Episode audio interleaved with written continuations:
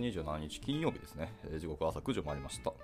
えー、今日も東京は寒いらしくですね、えー、最低気温マイナスいちどだったり、今日は断続的に雨降るらしいですね。はい。えー、今日も皆さんあの体調気をつけていただければなと思います。はい、おはようございます。姫めのキースこと桑原です。では、えー、本日も朝活を始めていきたいと思います。えー、本日はですね、まあ、昨日に昨日の配信で言った通りですけど、あのまあ、ちょっと ジェイエス 周りの方を優先してなんか読みたいなと思ってたんですけど、ちょっと久しぶりにですね、ジェイエスインフォ の、えー、記事ですね、あずさんっていう、えー、いう方が毎週毎週更新されている、えー、ジェイエスインフォ っていうサイトがあるんですけど、それを今日は読んでいきたいと思います。えーまあ、毎回毎回見てはいるんですけど、ちゃんとこう配信で読むことってそうそうなかったんですけど、今日はちょっと読んでいきたいかなですね。はい。えー、早速いきたいと思いますが、えー、イニさんですね、おはようございます。ご参加いただきありがとうございます。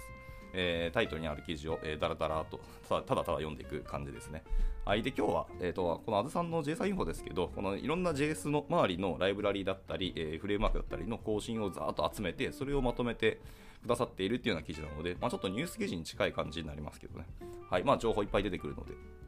見ていただければと思いますし、あの僕は新しいライブラリとか新しいフレームワーク系の情報だったり、そのリリースっていうのを ジェイエスインフォ からあの受け取ること僕結構多いんですよね。はい、それぐらい、えー、とあずさんのこの記事は僕毎回毎回お世話になっていてですね、はい、えー、すごくいい記事なので、まあ、興味あったら見てみてください。じゃあ、えー、本題に入っていきたいと思います。えー、にせんにじゅうさんねんいちがつにじゅうよっかの ジェイエス ということでいきましょう。えー、ひとつめですね、えー、ジェイエスインフォろくにじゅうはち で、えー、版のブバージョン れいてんご っていうのがまずリリースされましたと。はい、えー、版っていう、えー、なんですか、フレームワーク的なものがあるんですけど、えー、パッケージ ジェイエス の、えー、とワークスペースを使ったインストールをサポートしていますと。で Node.js との互換性として、えー、Node:ディーエヌエス と、えー、Node:ティーエルエス、そして Node:ネット と、えー、Node:に、えー、リードラインですねのサポートも追加になりましたよと。えー、またモジュール解決時の、えー、識別値の優先度の変更なども、えー、この中に含まれているよということでした。まあ、細かいのは、えー、と版のバージョン れいてんご っていうあの版ブログが公式に出てますので、まあ、それを読んでみてくださいと。えー、今更だけどこれ版って読むのか文って読むのか分かんないですけど、多分版だと思うんです。では続いて、えー、リミックのバージョン いってんじゅういってんゼロ というのがリリースになったそうです。はい、こちらもまあ公式ブログがあるんで、まあ、見てみてくださいと。えー、今回の更新には、えー、とディファーを使ってレスポンスの待ちを減らせるようにしたとか、えー、アットリミックスラン のスラッシュ シーエスエスバンドル ですね。のようにあの シーエスエス ファイルのロードとか シーエスエス モジュールとか、えー、とバニラエクストラクトのサポートも追加になったようですね。はい、リミックスも、まあ、地味に進化してきているようなところでした。えー、またリミックスバージョンツーで導入予定の、えー、フラットルーティーズっていうオプトインでものが、えー、利用できるようなあの想定になっているところでした。まあ、今 いってんじゅういってんゼロ ですけども、すでに裏でバージョンツーの、えー、とリリースに向けて実装進んでたんですね。はい、僕全然実はリミックスをまだ触ったことないんですけど、まあ、ちょっとあんまサーバーサイドレンダリングに振り倒したフレームワークなので、まあ、リミックス触るんだったら僕の個人の感想ですけど、今はアストロの方触りたいかなと思ったりしてます。僕の今一番注目しているのはあの、やっぱ僕スピード中なので、あの Qwik ってやつですね。キューダブリューアイケー、Qwik っていうフレームワークの方を僕はちょっと期待してますね。全然リミックス自体も全然あの世界でもこうやって議論とか話題になるぐらい結構利用事例も多かったりするので、まあ、ちょっと触ってみてくださいということでした。えー、続きまして、えっと、フィキシングはメモリーリーク、インナープロダクションノード ジェイエス アップっていう、えー、記事と動画があるそうですね。YouTube 動画がありますけど、えー、こちらではですね、Node.js のアプリケーションで発生したメモリーリークの原因を調査して、どのように修正したかしていったかについて語られたり、えー、とブログでも書かれているそうですね。えー、動画での、えー、ライブデバッグでは、えー、Node.js のメモリー、えー、プロファイラーですね、えー、Chrome DevTools とかですね、を使ってメモリーリークの原因をデバッグしていたりします。あと、ヒープスナップショットを使ったメモリーリークのデバッグだったり、まあ、オートキャノンみたいな エイチティーティーピー のベンチマークツールというのを使って継続的にリクエストを送って、えー、状況を 再, 再現させる方法などを紹介しているそうですね。待機したりとか、時間ロスしたりとかっていうとあると思うので、これ見るツールがあるんだったらそれはすごくありがたいですね。はい、以上、えー、みっつが、あのー、特筆すべきあのピックアップの記事でした。あとここからですね、ヘッドラインでダーッと一気にいきたいと思います。はい、えー、ひとつめですね。ひとつめは、えー、冒頭にもありました、あの、版のバージョン れいてんご ってところですね。はい、これはちょっと割愛します。で続いて、えー、リリースですね、えー、バージョン にてんれいてんれいアルファワン ですね。えー、リダックスジェイエス の Redux ツールキットですね。はい、Redux ツールキットの、えー、バージョン にてんれいてんれい の アルファワン が、えー、リリースになったそうです。えーと、イーエスエム 形式と シージェイエス 形式の、えー、デュアルパッケージに変更になったと。ああ、そうなんだ。で、あと、えー、サンク関数と Redux サンクのパッケージへ、サンク関数を リダックスサンク っていうパッケージに移動したと。えー、あとは Redux ツールキットってサンク関数あったんですね。で、まあ、それがちゃんと、えー、明示的にパッケージに移動になりましたと。で、バージョンツー正式版には、えー、イマーじゅうっていうものを含める予定になっているとかそうですね。はい、えー、イマーじゅうのプロポーザルズとかの、えー、リンクとか貼られたりしてますので、まあ、興味ある人はその公式リポジトリのイシューとかを見てみてくださいということでした。はい。まあ、結構 Redux ツールキットを使ってる事例は結構増えてきてると思いますので、使われてる皆さんはちょっとこの辺見てみてもいいんじゃないかなと思いました。まあ、でもまだ アルファワン なので、えー、ちょっと静観するぐらいでもいいかもしれないですね。じゃあ続いて、えっと、キューワン ロードマップイシューですね。Deno ランド、Deno ですね、これは。はい。Deno のロードマップのイシューが立てられているそうです。はい。Deno のにせんにじゅうさんねんの キューワン ですね。クォーターワンのロードマップっていうのが、えっと、公開されましたと。で、Deno.json に直接インポートマップを埋め込める、埋め込めるようにしたとか、タイプイコールモジュールのパッケージ ジェイソン をサポートしたりとか、ノードコロンのプレフィックスのサポートになったとか、あ、結構いろんなものをサポートするように、今のところそのロードマップが描かれているそうですね。で、deno.land/x での、えー、セムバー指定のサポートだったり、あと deno バンドルをデプリケートにして、えー、deno パックになったとか、なるなどとか、いろいろやろうとしてることはありますね。キューワン だけど、すでに大きいことをやろうとしているので、今年いちねん deno でかなりまたいろんな変化を遂げるのかなっていうところはありますので、deno ね、プラットフォームだったり技術ですけど、いい加減触らなきゃなっていう思いながらいつも逃げてきたんですけど、まあ、どっかでチャレンジしたいと思います。はい、じゃあ続いて、えー、サファリの じゅうろくてんさん のリリースですね、えー。リリースノートもちゃんと出てますよってことでした。あとは シーエスピー ですね。シーエスピー に、えー、プリフェッチソースっていうディレクティブを追加したなどと、まあ、細かいところですけど、ちょこちょこあの変更したり、問題修正したよってところなので、まあ、あのサファリ使われている方は、あの軒並みアップデートしていいんじゃないかなと思いますね。バグ修正がほとんどっぽいです。マイナーリリースなんですけど、まあ、いろいろ入ってる、まあ、問題修正とか入ってるので、普通に上げていいんじゃないかなと思ったりしましたね。では続いて、えー、次はジェストですね。Facebook のジェストですけど、えー、バージョン にじゅうきゅうてんよん がリリースになりましたと。もうバーメジャーバージョンにじゅうきゅうだったんですね、ジェストって。いやー、すごいな。あの頻度高く、えー、ジェストって更新、えー、と更新されてるんですね。はい、あジェストそもそも何かっていうと、あの Node.js ベースでの、まあ、あの文字通り Facebook が作った、えー、のフレームワークですけど、まあ、もちろん、あとはオブジェクトのプロパティをモックする、えー、ジェスト.replaceProperty みたいなものを追加になったりだと。まあ、あんま大きい変化でやっぱないですね、これは。ですけど、まあ、興味ある人は見てみてくださいということでした。えー、続いて、リミックスですね。リミックスのバージョン V、えーいってんじゅういってんゼロ がリリースになりましたと。これも冒頭に言った通りですね。では続きまして、えーと、アーティクル、まあ、記事周りのところです。ここからはいろんな記事がまたあのピックアップされてますけど、今日はヘッドラインがちょっと少なめで、今回はアーティクルがかなり多いですね。えー、でひとつめの記事ですけど、えー、ネクストジェイエス 製のアプリケーションのコンパイルを約ひゃくばい高速化した話っていうのが前に上がってそうですね。えー、ネクストジェイエス のビルド速度の問題を、えー、.next/trace のトレースデータを見て分析する方法っていうのを紹介されているということでした。はい、一応ですね、えー、バーセルが公式に出しているイシューがあって、それをベースになんかやられているっぽいので、あの確かに ネクストジェイエス のトレースってあんま使ったことなかったんですけども、約ひゃくばい高速化したって結構すごいですね。まあ、どれだけ逆にあの既存の作り方があの遅い作りになっているのかって、それも気になりますけど、まあ、興味ある人見てみてくださいと。はい、じゃあ続いて、次のブログは、えー、Why Not Document Write っていう記事ですね。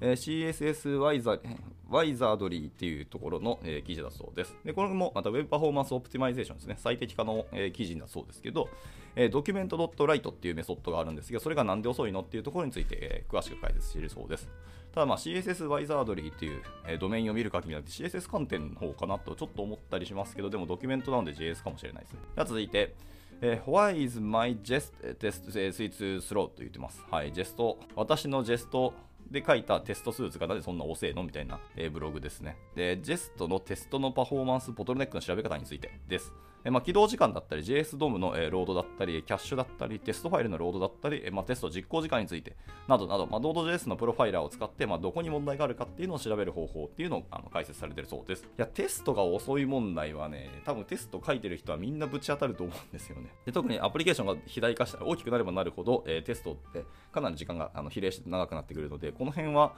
えー、結構参考になるかもしれないですね。では続いて、えー、Fixing a Memory Leak in the Production Node.js App ですね。これもあの冒頭に出てきましたみっつの記事のひとつですね。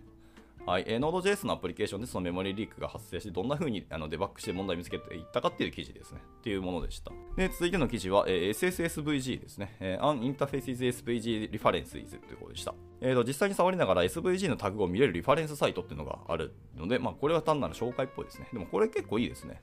触りながら エスブイジー のタグが見れるサイトって地味に欲しかったやつだと思います。特に エスブイジー を使ってゴリゴリなんかアニメーションしたりとか エスブイジー を直接触りたい人にとってはこれはすごくありがたそうですね、えー、エフエフキューエルドットシーオースラッシュエスエスエスブイジー っていう、えー、ドメイン ユーアールエル ですけど、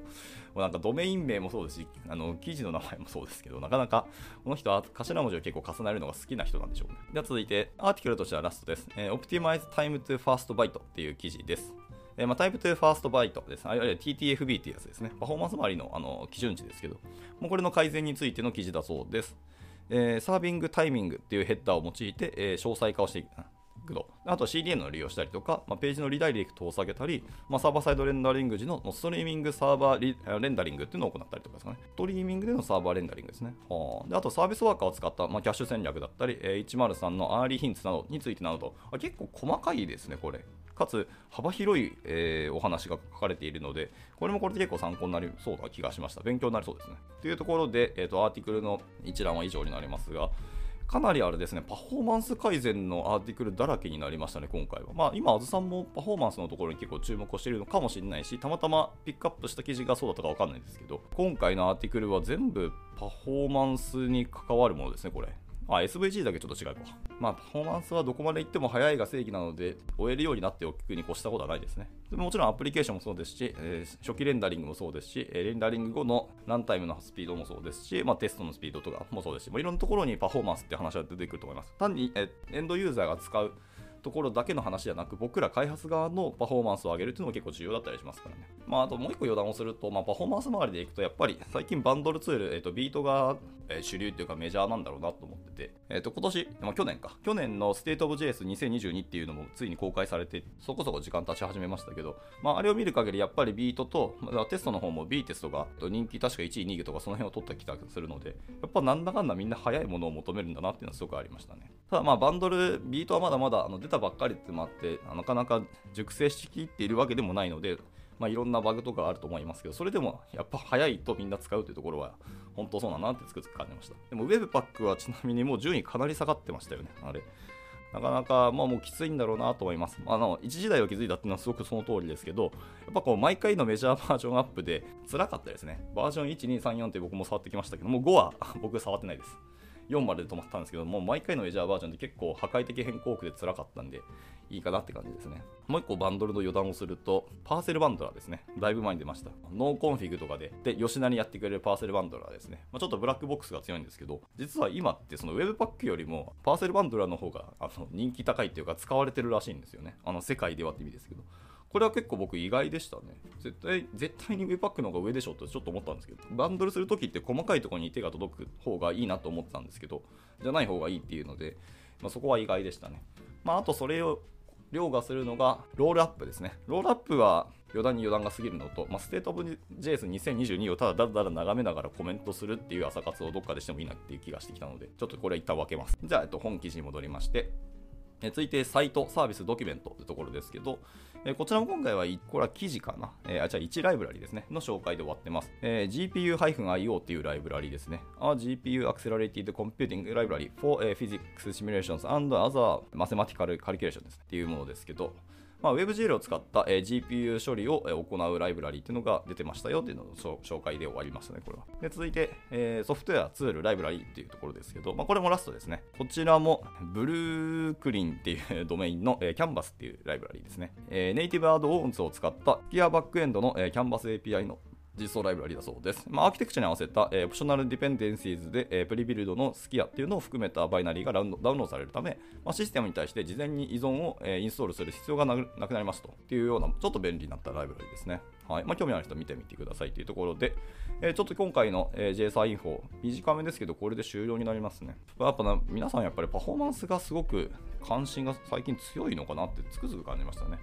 まあ、あとは去年も出てましたけど、クラウドフレアですね。クラウドフレアの ディーワン が出て、フロントエンド側でもかなりデータベースが触れたりとか、そのエッジサーバーで、えー、なんだっけ、エスキューエル サーバーが、エスキューライト が動くみたいな話ですよね。なんかもう化け物みたいな話が出てきたりしてるので、もういい加減フロントエンドエンジニアとしても シーアイシーディー 周りが触れるようになっていくとか、そういうのの需要が今度どんどん高まるんだろうなと思ったりはしてますね。まあ、水内さんもおっしゃられてましたけど、その シーアイシーディー に関専門的なエンジニアっていうのがどんどん今後需要が高まるんじゃないのっていう話もちょっとされていて、それはなんかありそうだなっていう気もしているので、まあ、で シーアイシーディー の話をすると絶対インフラ周りとかネットワーク周りっていう知識が必要になり、そうなると結果的にパフォーマンスの話は絶対出てくるので、特に シーディーエル なんてパフォーマンスのために入れてるようなもんだから、パフォーマンスの観点は今年もずっとメジャーなトピックなんだろうなっていう気はしてました。まあ、それに加えてできればあのセキュリティのところももうちょっとホットな話題になってくれるといいなと思ったりしてますね。僕も全然セキュリティ弱いので、知見だったりっていうのがどんどん出てくるといいのかなと、盛り上がってくれたらいいなと思ったりしてます。では、えーと、ちょっと短いですけど、今日の朝活はこちらで、えー、以上にしたいと思います。やっぱりあれですね、ジェイエスインフォ はいろんな情報がバーッとまとめられてますので、本当に新しい情報だったりニュース的なものがあの知れるので本当ありがたいなっていうところでした。まあ皆さんの興味あったらの ジェイエスインフォ っていうサイトですね。あの見てみてください。では、えーと、金曜日ですね。金曜日っていうと結構もうなんか週末感があって、あまり仕事に熱が入らない人もいると思いますけど、まあまあしっかり締めていただいて、土日のんびり休んでいただけたらと思います。じゃあ今日も頑張って、一日頑張っていきましょう。はい、お疲れ様です。